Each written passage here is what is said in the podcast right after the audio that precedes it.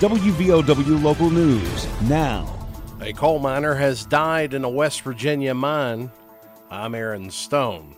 34 year old Chris Ball of Harts was killed in an accident at the Coalburg Tunnel Mine Thursday evening. Governor Jim Justice announced the mining death today during his conference on COVID response. He did not specify what caused the death. Every single day they leave their family, and it's tough. It's tough work. They're absolute heroes. We try to be as safe as we can possibly be all the time. The Kanawha Boone County Line Mine is operated by Kanawha Eagle Mine. WVOW Logan. The Women's Center at Logan Regional Medical Center, close to home and caring for life. Our family oriented facility provides a warm and welcoming environment for families as they welcome their new baby into the world. New babies can room with their mothers throughout their hospital stay. With over 200 years of combined labor and delivery experience, our staff is trained in breastfeeding techniques and skin to skin care. Experience our care at Logan Regional Medical Center's Women's Center, delivering the best, close to home. The Kentucky State Police is looking to the public for help with a missing woman. As of Thursday afternoon, 55 year old Rebecca Sloan of Millard was last seen at Coal Run on August 8th, according to the Pikeville Post of State Police.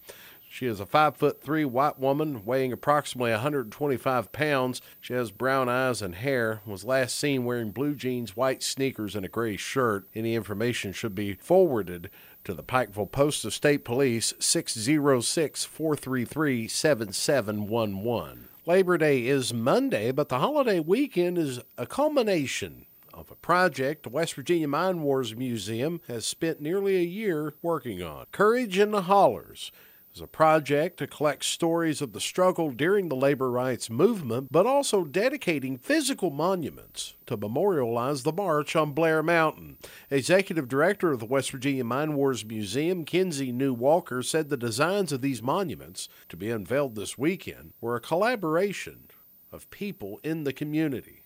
The past year, almost, the museum uh, has been working with these communities to collect stories and get input on the design of monuments and markers that would celebrate this history and commemorate it. When you come out this weekend, you're going to see that each monument is unique, but they're both tied together with overarching themes, features, and designs. And so we're really excited to put this history out into the landscape for the first time. Public dedication events are scheduled for Saturday and Monday. A monument to the labor movement in southern West Virginia will be unveiled at the UMWA local hall in Clothier beginning at 1 o'clock Saturday. And the other monument dedication on Monday, Labor Day, will be at 4 o'clock in Marmet at the George Buckley Community Center. The West Virginia State Police will be conducting a sobriety checkpoint next week. The checkpoint will take place between 6 o'clock and midnight on Thursday, September 8th at Deskins Addition. An alternative checkpoint has been designated at Route 73. According to a press release from the Logan Detachment, the checkpoint's primary focus is DUI enforcement. However, during the checkpoint, drivers will be checked for all driving infractions. Traffic is expected to pick up on the West Virginia Turnpike during the long Labor Day holiday weekend, but don't expect it will be anywhere near the heaviest or busiest travel weekend of the year. July 4th, the West Virginia Parkways Authority anticipates about 400,000 vehicles will pass through the tolls on the turnpike between today and Tuesday, with today and Monday the heaviest traffic days. According to the Department of Health and Human Resources, 996 new infections of COVID 19 were confirmed today. Three additional deaths brings the state's death toll now to 7,294 fatalities. Number of hospitalized patients are down. There are still 282 patients hospitalized with COVID. 41 of those are hospitalized in ICU, and 11 patients remain on ventilators.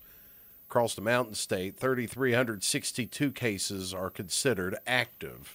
Today is the last update until after Labor Day Monday. A Boone County man was sentenced Thursday to two years in prison for attempting to damage property at a mine site. A federal jury had found 46 year old Brandon Beverly of Whitesville guilty on charges related to the stolen specialized mining equipment. The theft occurred in May of June 2019 and resulted in more than $5,000 in damages. The mine is located in Boone and Lincoln counties. Beverly will also also be under supervised release for three years after his prison sentence is up. Concerned citizens attended Tuesday's meeting of the Logan County Board of Education. The concern stems from Logan High School starting the school year without a band director. Some of those residents are concerned this is the beginning of the end for band at Logan High. Logan's previous band director resigned the position. The resignation was final a week before school started. Many of those concerned residents in attendance Tuesday included alumni band members offering to assist in trying to keep the band program alive. Two former band directors led the way, both from Logan band heydays in the 60s. Misters Les Duncan and Don Elkins addressed board members on solutions to the Withering Music program. Duncan focused his time on discussing the program itself. He said a feeder program at the middle school is essential. Veteran band director offered recommendations to board members such as individual classes for each grade of middle school with an emphasis on recruitment. Currently at Logan High, there are only two students signed up for band. Duncan and Don Elkins both agreed on the importance of recruitment, but Elkins told board members picking the right director is the first step. Don says it has to be someone willing to be part of the community. Please do not hire a commuter, and you know what I mean by a commuter.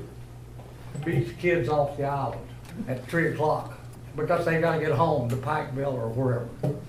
The band directors of the 60s, and I speak for Les, myself, and others, we moved here, we raised our families here, we stayed here.